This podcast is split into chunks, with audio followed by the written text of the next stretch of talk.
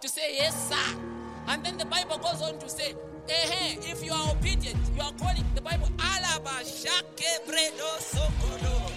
Hey! Hallelujah! Ah no, let's do this thing. Give me first Peter chapter 3. I feel the anointing to teach this thing. The light, if the light goes on, it's not enough. It's not enough for the light to go on. The Bible says the light shines. It shines. No, my light will not just go on.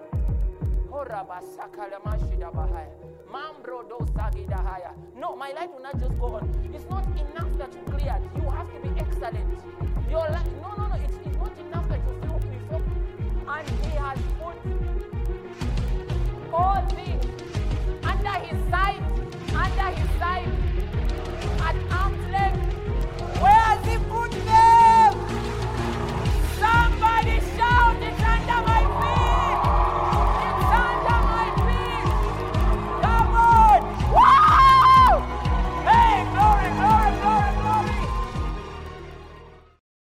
Father, we are grateful for the opportunity you've given us to delve into your word and direction for the month. We thank you that it is not by power nor by might, but by the Spirit of the Lord. Cause whatever we are doing to be a success by the Spirit of success.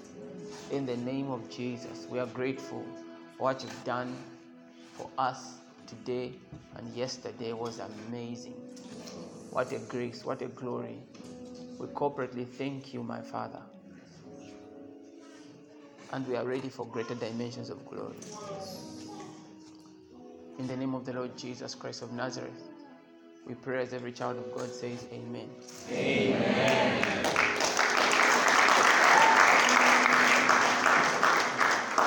Hallelujah. Praise the Lord. All right. I, you may sit. Thank you so much. There are things that God normally gives us.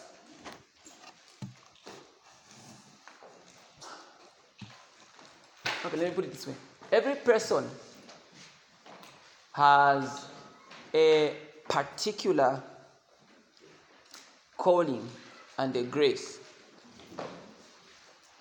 But especially for believers, there's a strange phenomenon to the extent that the area to which they have been called seems to be the area in which their warfare is the strongest.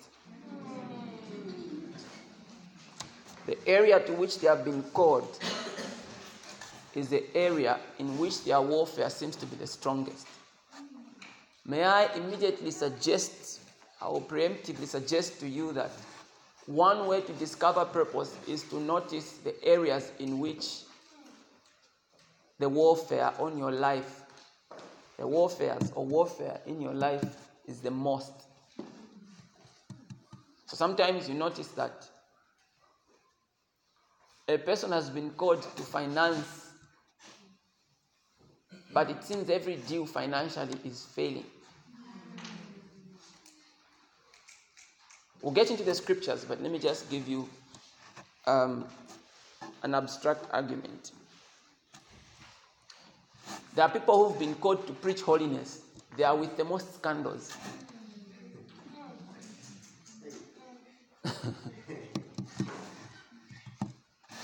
you find that people who've been called to discuss relationships are the ones who are failing in their marriages.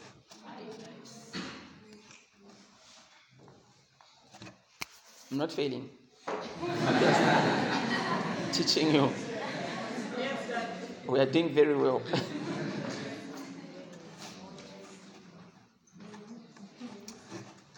In many Christian families that I've dealt with, it, it's not, this is not um, a one size fits all. But in the deliverance ministry, I came to notice that the people that have not matured to understand what to do in a warfare that God called as doors to their families are the most afflicted. Mm. So you find that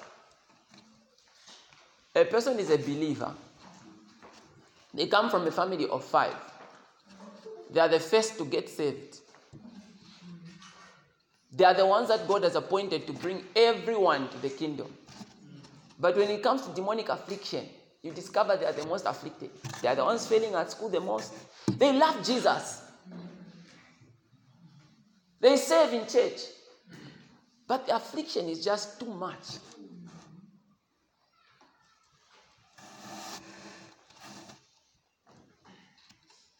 It's because the devil knows that the moment I let my hands loose on this one, if the whole family, so if I weigh this one down, then I have closed the door to everyone. So they cannot reach out. You find that there are things. So you find this girl, for example, is looked down on because she's struggling with school. Now that struggle is spiritual. It's not that she's down. But you find the cousins and the fathers and the brothers and sisters, they are passing, they are flowing. Yet for her, you have to pray every time she tells you she's about to write exams. Because she's designed to be the light. He is designed to be the light. So the moment that the light is overflowing, then everyone will, will go towards the light. So there is a strategy in the kingdom of darkness to go for those whom, you know, there are people who God has called as those. I'll give you an example. In church, uh, we've got Pastor Flavian. When Pastor Flavian got saved, he brought patience, Deaconess Patience, who is she's now a deaconess, brought Pamela, brought Deaconess Natasha. Yeah, yeah, yeah. Uh, for those who don't know Deaconess Natasha, she's the one who was giving the poem, the, the light lady. Then she brought, he brought Shelley. He also brought Linda. Some of you don't know Linda. Even the father, I've counseled the father a few months ago. I've talked to him, we've prayed together. So at some point, the warfare that was on Pastor Flavian's life before he was a pastor was serious. It was a depressing issue. The boy was depressed. The man was depressed. at the time, he was a boy. But the moment he broke out of it, the whole village was saved. There is a system in the kingdom of darkness which, which invests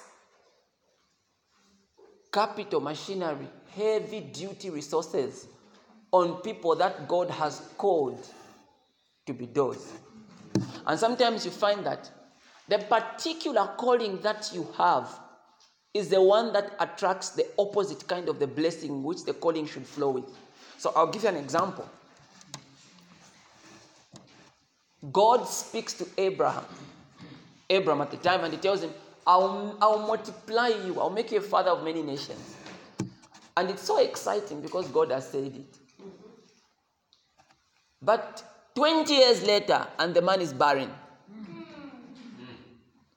Meanwhile, he was there when God was telling him that you, you forget the money, your, your greatest blessings, your greatest blessing is to you will have children like nothing. You will have children. He, in fact, he took him to the sea. He says, Count the sun. Mm, Lord, I can't. He says, Good. That's how many your children will be. God took him to the stars. He says, Count them. He says, Lord, is it possible? For, he says, Good. Your children will be as many as the stars. Yet it appears the greatest warfare that Abraham, even his name was changed, by the way, from Abram to Abraham, from exalted father to um, the word Abraham technically and precisely means father of a multitude. That's what it means. Yet, 20 years and the man is not able to have children. 25 years from the time that God spoke, no child. It took 25 years for, for a man of a multitude, a father of a multitude, to have one child.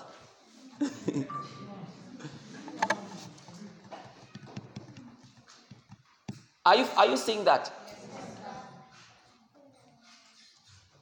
I want you to look at the Israelite nation because Abraham was told in Genesis chapter 13, through you, the families of the world will be blessed. And God continues to make promises to him, telling him that I will multiply you. You will be, kings will come out of you. King, meaning he will be everywhere. Meanwhile, the struggle in the area that God called him, it means that he was supposed to go everywhere.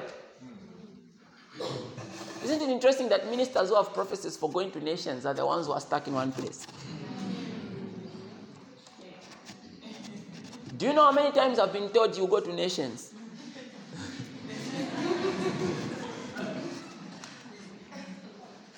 and I was there when God was telling me.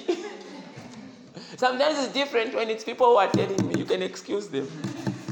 But sometimes when so many people tell you you're going to nations, now you just tell them when you meet a prophet, you ask him, Are you about to tell me I'm going to nations?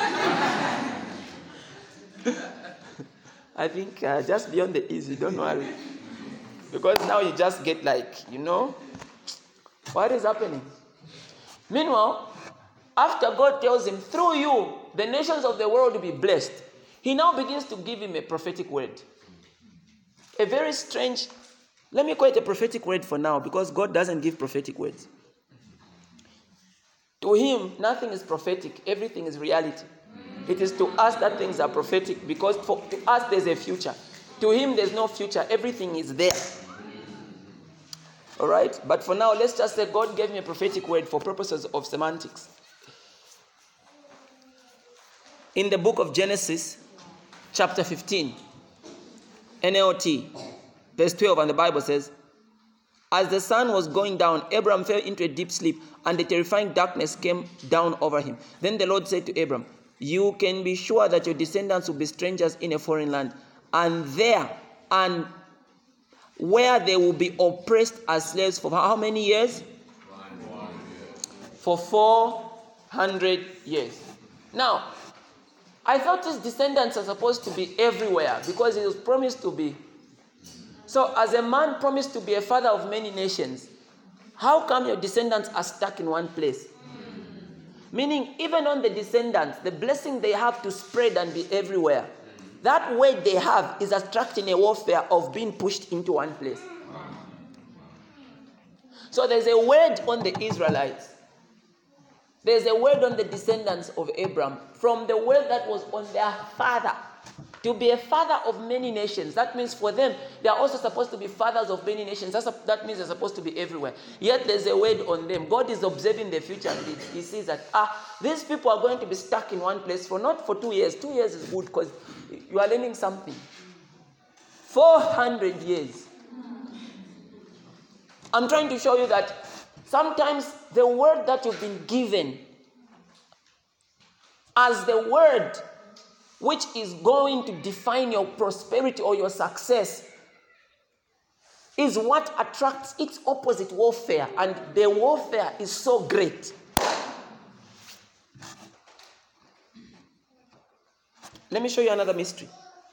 It's not a mystery, it's just a scripture because we're going to have some some kind of Bible study. Genesis chapter 26.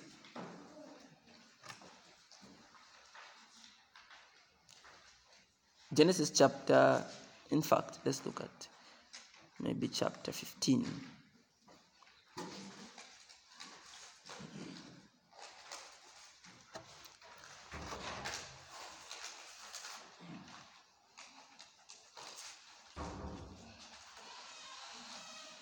Pardon me. All right, in chapter 24, Isaac meets Rebecca. Basically, they get married. And here, let me just tell you this interesting thing. So, in Genesis uh, 24, Abraham meets his oldest servant.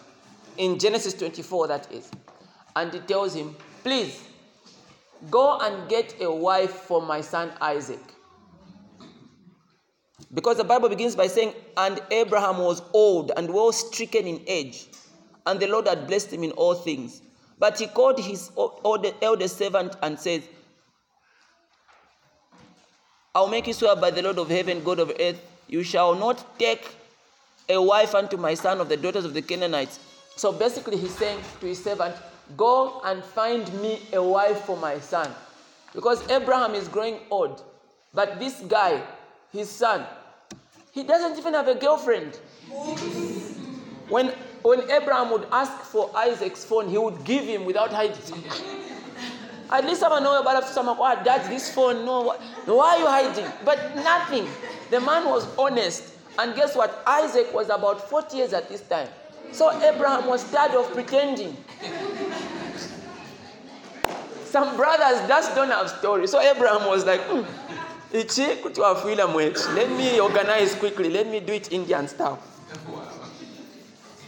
He only gave the. Remember that the Bible says Abraham was well stricken in age. He was an old man. So uh, when you when you grow in, in age, you stop going round circles. You know? So this is what happens at this time. So they go, they find this wife, and they bring him to they bring him to, to Abraham. Now, look at verse 25. Some just, just a Bible I want you to see. Then again, Abraham took a wife. I thought he was old and well stricken in age. His wife had died, so I thought, Abraham. Then again, Abraham took a wife, her name was Keturah, and she bore him all these children Zimra, Zimran, Jokshan, Medan, Midian, Ishbak, and Shuah and even had six more children. There's an Abrahamic blessing, which you need to study. Which, and every wife should also claim it. Because you can find that the husband is secretly believing this blessing. Then the moment you, you rapture, the man is eight years old. That's when his strength is renewed like an eagle.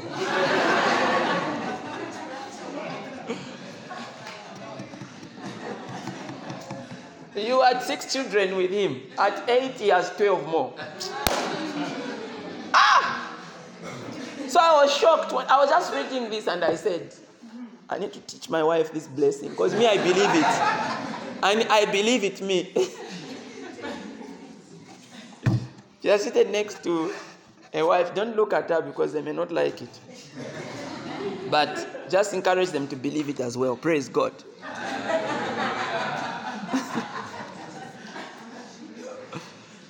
Now, here's the interesting thing that we notice. In verse 19 of chapter 25,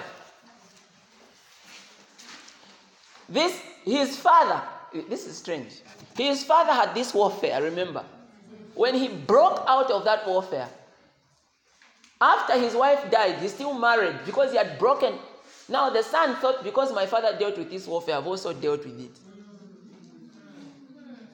But in verse 19, the Bible says, in fact, in verse 20, the Bible says, And Isaac was 40 years old when he took Rebekah to wife. Verse 21, look at this. And Isaac entreated the Lord for his wife because she was barren. So let's imagine he married at 30. In that period, his father was having children.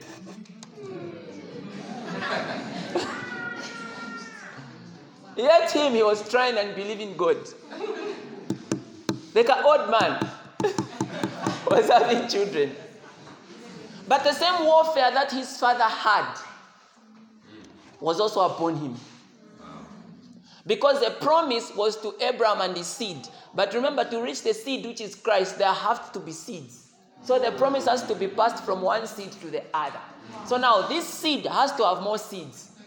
But then that warfare is still on that word, which is to you and your seed, Abraham. That, that warfare is still there. So when this guy now reaches here, he finds there's a warfare. Look at that. And Isaac entreated the Lord for his wife because she was barren. The problem was not coming from him, from her. You see, I'll tell you something. I was dealing with a couple a few weeks ago where the husband was telling me, There's some things that are happening in the marriage, basically. And she suspected him of having a spiritual husband. And he said, I think it's possible because there's some things that happened to me which have disturbed the marriage.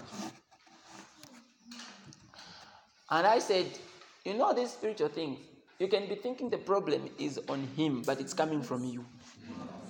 And the way that it's affecting the marriage is that it's affecting him. That's how it is.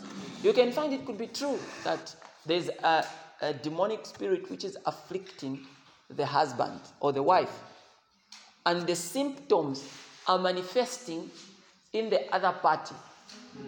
But the real host of the problem is the one who is not manifesting the symptoms.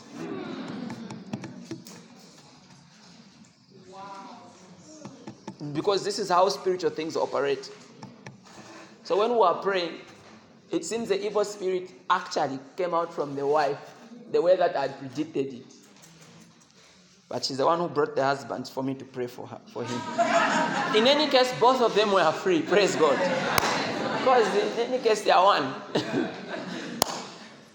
so, the barrenness may have manifested in.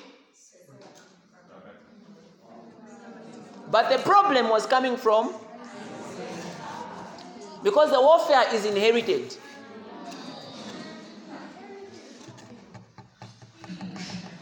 And for a number of times, you will begin to see the same problem coming even on Jacob when you study the Bible. So, sometimes the greatest warfare, it's a trend. The greatest warfare is a revelation of purpose. Where that warfare is the strongest could be where purpose is being fought.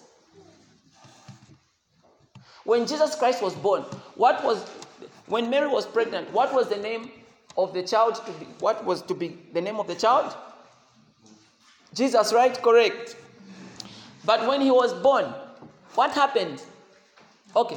What does Jesus mean? What happened when Jesus was born to children two years and below?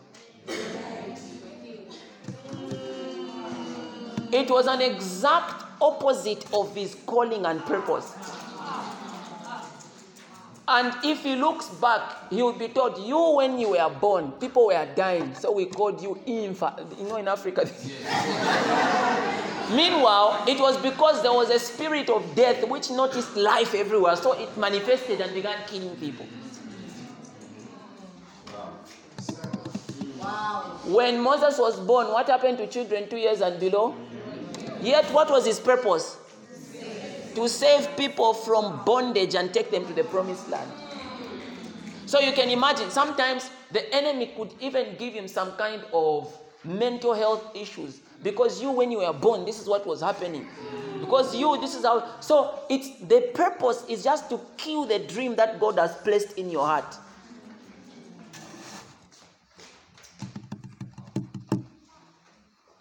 So you begin to notice that the greatest warfares can come from a place of purpose. Let me also quickly say this. So it means, therefore, that the fact that God gave you a word does not make it automatically coming to pass. Write this down. The fact that God gave you a word does not guarantee it's coming to pass.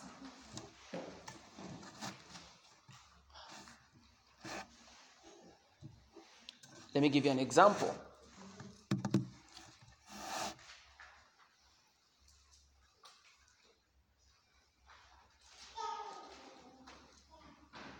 Let me give you an example. In Genesis chapter number 15 and verse 13, the one we read before, God had said that your descendants, Abraham, will be slaves in a foreign land for how long? Now, God does not guess, He does not speak in tentative language. He is very exact when He's speaking. But I want you to notice something that happened. In Exodus, Exodus chapter 4, chapter 12, verse 40, what does it say? The people of Israel had lived in Egypt for how many years? Oh, I thought God said 400 years. So the fact that God says 400 does not mean it may happen 400. I want you to understand how to work with God very accurately here. So now the question I have here is this Why is there the difference of 30 years from what God said to what happened? I'm trying to I'm trying to teach you how to diligently. There's praying, there's also watching. The place of prayer is a place of revelation. It's a place of fellowship with God. It's a place of understanding the will and purpose of God and the timings in the spirit. But the place of watching is a place of diligently working with God to ensure that His word comes to pass. We have a responsibility to pray, but we also have a responsibility to watch. The word of God should not just be watched for its fulfillment, it must be enforced by faith for its fulfillment. The word of God must not just be watched for its fulfillment, it must be enforced by faith for its fulfillment. I'll give you an example. There's a scripture that bothered me for the past few weeks as I've been studying the book of Hebrews. That's the book of Hebrews, chapter 4.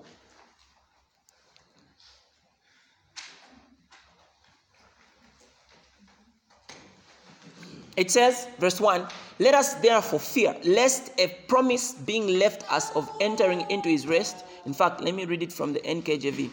Let us therefore, since a promise remains of entering his rest, let us fear. In other words, let us be diligent lest any of you seem to have come short of it. Listen to this. For indeed the gospel was preached to us as well as to them. But the gospel or the word which they heard did not profit them. See, the word of God is supposed to profit you. And let me also say this, you can write it down. The fact that you have heard the word of God does not mean you will profit from it. It's not a guarantee that you have heard from that's why you can come here. Some people's minds are everywhere. Because the Word of God is a person.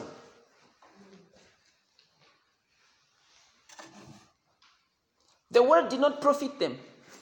Why? Because, because the Bible says, But the word which they heard did not profit them, not being mixed with faith in those who heard it. Why didn't the word of God profit them? Because there was no faith mixed. So, for the word of God to profit you, it must be mixed with the ingredient of faith. You see, there are many things that pastor will come here and talk about amazing things. First, you know, the first dimension of the blessing that the word, the word of God gives us is just the way it sounds. It's sweet. The things you are learning, the revelations that you are getting, it's so sweet. That's the first dimension of the blessing. But the next dimension of the blessing is the material side of the word of God whether it's situational material or it is actual material material, there is a profit that must be hewn from the word of God. Now that's the second dimension, and that one requires faith. It requires faith. They heard the word of God, they heard it on Mount Sinai. But it did not profit them. Many of them died in the wilderness. Those who were 20 and above, they died in the wilderness. Why? Because although they received the word of God, they did not mix it with faith. So, hearing the word of God about what we are supposed to be and what we are supposed to do or what is coming to us is not enough for us to see those things come to pass.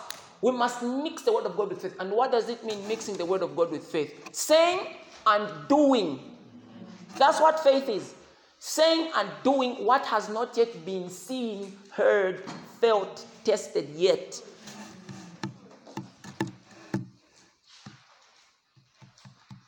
This is why the Christian now does not look normal. Because you were not called to be normal. So why are you trying to be normal?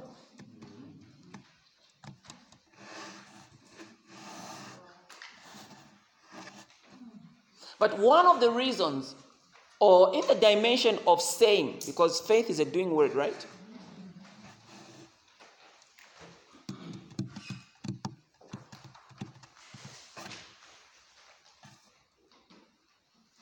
Let me show you something. It's going to make a lot of sense. Daniel. I want to show you why it took 30 more years for the Israelites to leave. Yet the word of God said 400 years exactly, but it took them 30 more years.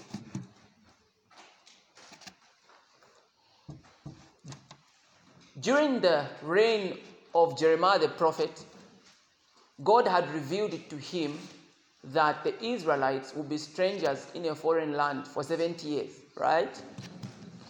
But the Bible says in the first year, that's Daniel chapter 9, in the first year of Darius the son of Ahasuerus, in the lineage of the Medes, who was made king over the realm of the Chaldeans, in the first year of his reign. Ah! I mean, look at that. You think you are prophetic, you don't even have a diary. There are simple disciplines in the prophetic if you have to be entrusted with greater prophecies. You have no diary. You just say, ah, I had a dream. Look at this guy. There's a reason why the Bible says a spirit of excellence was on him. Wow. Look at the detail. In the first year of Darius, the son of Ahasuerus, the lineage of the Medes, who was made king over the realm of the Chaldeans, in the first year of his reign, I, Daniel, understood by the books. The first theological realm of the prophetic is the books. You can begin to understand your life by studying the Bible. You see, the kind of prophetic that I walked in at a certain point, I knew where it was coming from and which lineage it was by studying the book of Zechariah.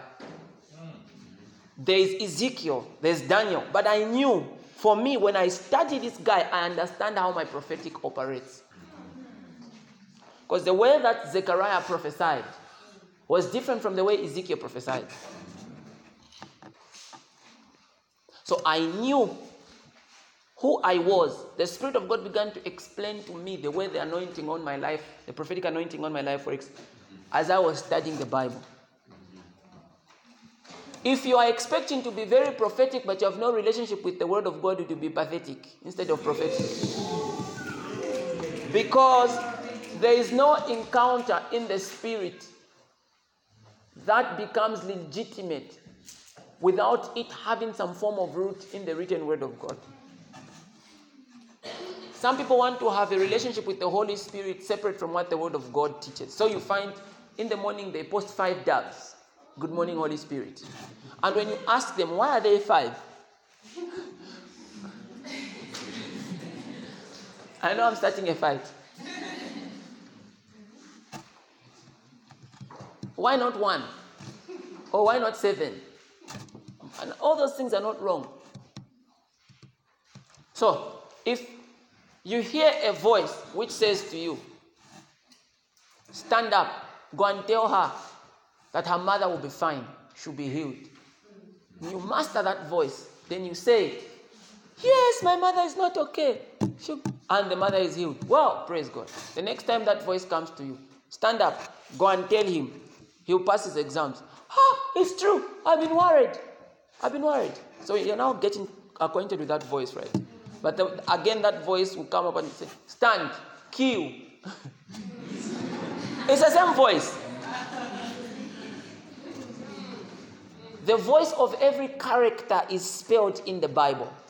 So if you are very exposed to the realm of the spirit, but you have no biblical root, you are likely to get into divination. Because the character of God is spelled in the Bible. So you know God is patient, God is kind, because God is love. You know the way God spoke to the prophets of old and how God speaks to the prophet anew. So this is why to be very prophetic. Now, you can be very prophetic and not exposed to the word of God. Different reasons. But there's a danger. And many people have gone into error. So this is why I love Daniel. The first dimension, he says, I, Daniel, understood by the books. He understood. He had insight by reading the books of Jeremiah that he would accomplish 70 years in the desolation of Jerusalem. That means Daniel knew by studying books that it was time for the Israelites to leave Babylonian slavery. So he understood events of time by studying the Bible. Let me tell you also something. If you study the prophecies of Jeremiah, you can tell that the prophecies of Jeremiah are the prophecies that Daniel picks up on. So that mantle was picked by studying the word. Mantles can be picked by studying the word, not, not just going to look for men of God. In the word of God, you can pick a mantle. Look at everything that Jeremiah was prophesying, where he left off. In fact, on Daniel, the, the anointing was even greater. Because when you when you look at the things that he prophesied about and the detail and what would happen, you will be just shocked. There's a podcast I did, I think it should be titled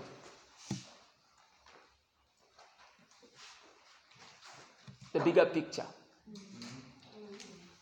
Where I talked about some of these things. So when you are faithful to an anointing which is not as great as the one you are looking for, when you are faithful in understanding things through the word of God, it was after this that Daniel now began to have great visions of an Michael coming, of seeing a God and seeing nations and things like that. So when you are faithful in little, you'll be faithful in much. But you just want much, you've never, the little you have, you just want a greater oil on your head.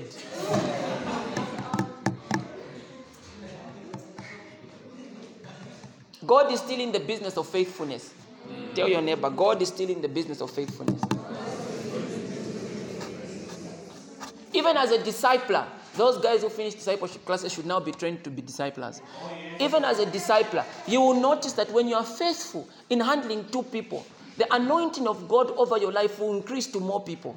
So we give you three people, you you you you you follow them nicely. Nicely, you follow them, you teach them the word of God. They are not online. Sometimes you buy them airtime, you get them. Not that you are rich, you are the richest man alive, but you are just faithful in making sure that they are growing spiritually. You are taking care of them. You go and visit them, you talk about them. Not when we give you two, one of them is a girl, there's a challenge there, there's a relationship, and then.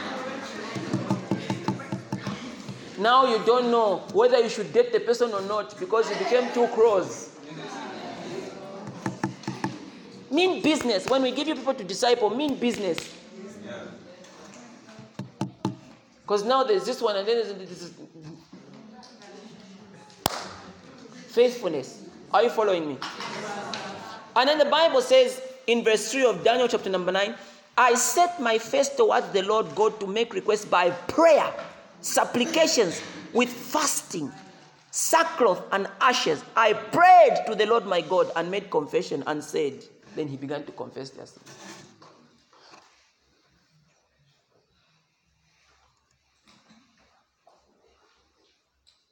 The problem we have in Exodus chapter number 12, verse 40, is that there was no intercessor to cause the word of God to come to pass. Where was the, the person who was called as an intercessor? Remember, yesterday I told you that Moses was an intercessor, so I don't need to get into detail. Where was the intercessor? In a bush, running away from murder charges and not being sure of himself. He was not sure of himself. Imagine God had to convince him. They were in somewhere in a bush with God. God and God had to perform. There are some people God has to do things for them to believe in. God called an angel and start burning. Lord, how long? Just burn. The angel began to burn. God also had to warn the angel, don't burn anything. Huh? You don't burn anything but burn. Can you imagine? and the angel was burning. You can imagine the work the way Moses made that angel go through. Burning but not causing anything to burn. And when and he was burning so that Moses can look, because the Bible says he said, Let me go and look at what's happening. Meaning there could have been other encounters that God may have wanted to have to fulfill the 400 years, but Moses just wanted sheep. No, I'm married now. I have a child now. Let me focus. It just didn't want. Oh, brrr. The angel had to bend, bend, bend. And that angel was told, bend until he looks. I don't imagine it was a very simple burning.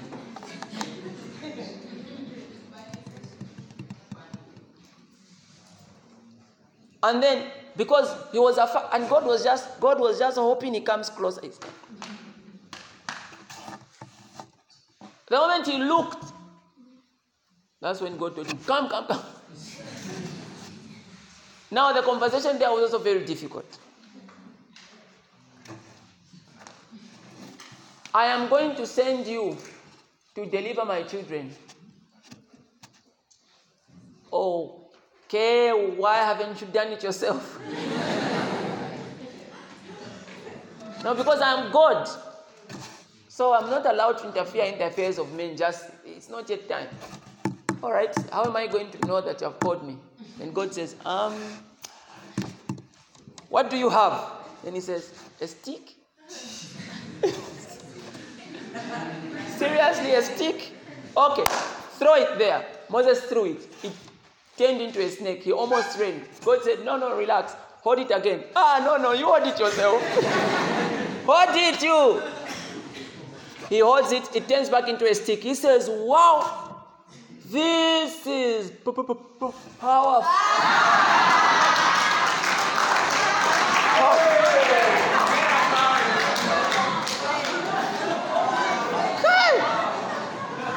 This is powerful. Then he says, "Hmm, but I'm not very convinced. I, am sorry to say this. I'm not. I'm creative, but I am not convinced. Then God said, okay, let's do another one. Put your hand in your mantle. Mhm. Bring it out. And the hand was white with leprosy. Oh, no, no, no, no, no, no, no, I believe, I believe. And God put it back. They told him, God told him to put it, put it back. Remove it. It's back. Oh, indeed, you are my Lord. And then he says, okay, but I just have one more problem. I, I can't. I get it, Moses. You don't need to finish the sentence. Who created the mouth? I know. Yes, you know it's me. So I.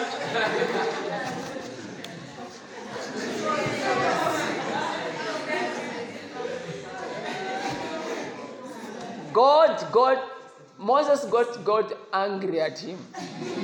And as a result of his anger, someone's calling was born. He says, Okay, fine. I will make you like a god unto your brother Moses, unto your brother Aaron. Aaron will be your prophet. That's how Aaron's ministry was born from an argument. He was born from an argument. It was not there. It was because Moses wo- won a debate with God. He won.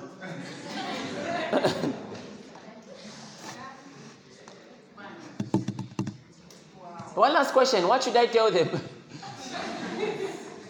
tell them that I am that I am sent you. Moses didn't want to argue because he just thought, okay. But you know that name's like not so cool, but because I've argued with you a lot, let's just do this thing. Let's just do this. Moses' greatest warfare was in his calling. His calling was to be a prophet. Prophets must speak. Why was he stammering?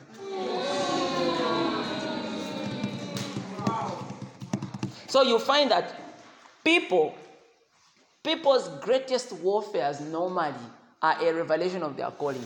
Wow. There's something for you there. Why are you broke every time? Even if you make money, someone blows it. Yeah, sometimes you are irresponsible, but there are just people who they are really responsible.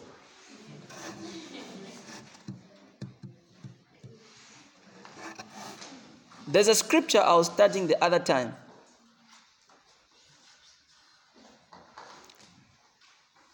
First Corinthians chapter 16.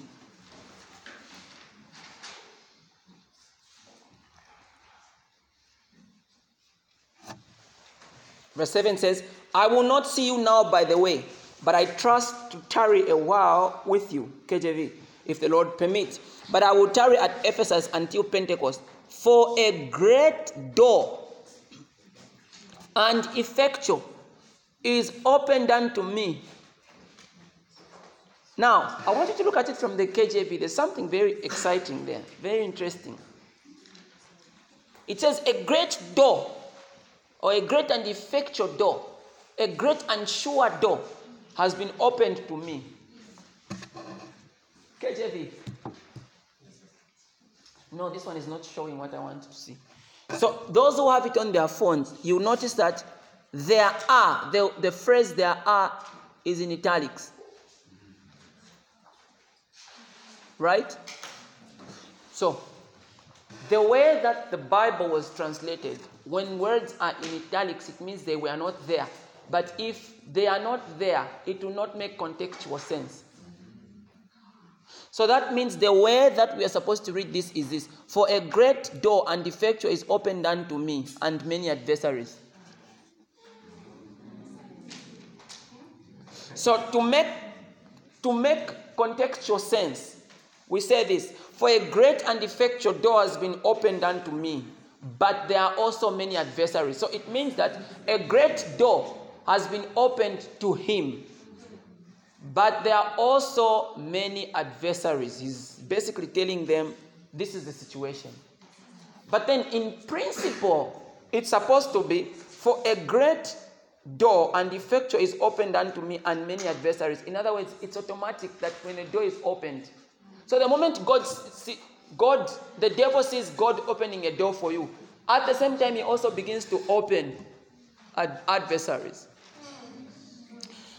Paul's calling was to be an apostle to establish many churches and to build to build the body of Christ. But this time he's saying a great door has been opened. Synonym for great is also many. In other words, it's almost like tantamount. It's directly proportional as opposed to inversely proportional.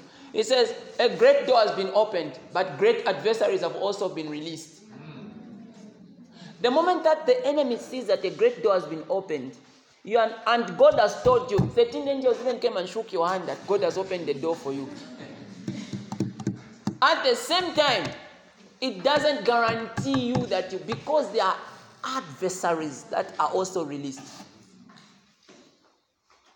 But we see what Isaac did. The Bible says Isaac pleaded with the Lord. In other words, he prayed for his wife, and then God heard. And then the doors opened, and, the, and, and, and children were born to him. At the same time, we see that Daniel prayed, and movements were made back to where they were supposed to be at the time. So until there is prayer, the word of God will struggle to come to pass. Until prayers are made, the word of God may remain wishful thinking.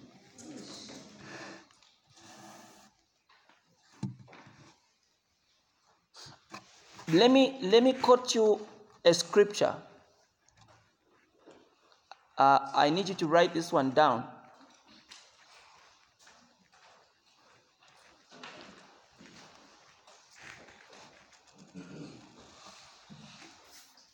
First Timothy chapter 1.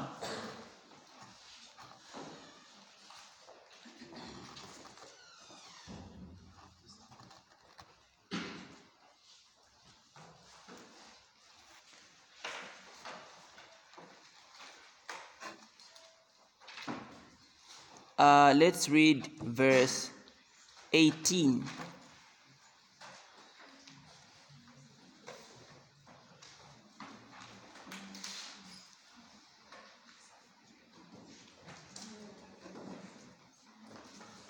What does it say? This charge I commit to you, my son Timothy, according to the prophecies previously made concerning you, that by then you may wage the good warfare. So, the, one of the purposes of a prophetic word in helping you to cause it to come to pass is to use it as a weapon of warfare. Now, if we say warfare, it already means that there are forces that are fighting the word which you, which you receive.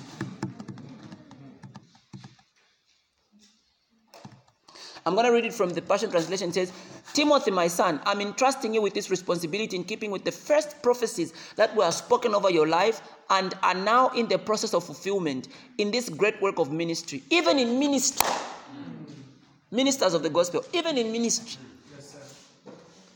In keeping with the prophecies spoken over you, you have to keep.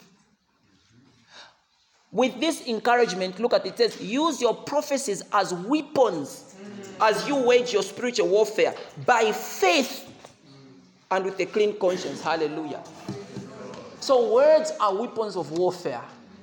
Because the Bible says in Proverbs 18 19, death and life are in the power of the tongue. But even better, if that word was already given to you, sometimes you need to tell the devil, ah, ah, the reason why we are not reaching this certain number is because we are for numbers. So now I decree and declare that in the name of Jesus, the prophecies of number are coming to pass. We are growing in numbers in the name of Jesus. We decree and declare that this place has become small for us. By the words which were given by our man of God. Sometimes you need to be like Daniel, you need to write them down. On this date and that date, I stand on that word and I decree and declare I begin getting a salary more than 15,000 by the word which was spoken to me, by the dream that I had. Dreams are words from God. That by this time I'll have a wonderful wedding. I decree and declare any power holding my right woman from coming into the path, I command them to break. When you stand on that word, the word of, you see, this is why if you're not prayerful, you are in trouble. If you are not prayerful, listen, one of the things that the enemy uses to cause you not to have the word of God coming to pass is laziness in prayer. Laziness in prayer. You always feel like praying, but somehow you're always on your TikTok. You're in trouble. There's always an interesting video you're watching of Indians building a bamboo house in the forest. When you are done, then you know I've just wasted 13 minutes of my life. Of what profit was it to you? Meanwhile, when they reach 13 million views, YouTube will pay them. So you are a consumer. But you are consuming, you can be full on, on, on a poisonous meal. You are tired, you can't pray. You are full. We need to pray. The way there are words on your life don't just expect them to come to pass in the blues. We must spread them into manifestation. We empower them when we pray the words. Now, with this revelation in mind, I want you to stand. We're just going to take some time to pray.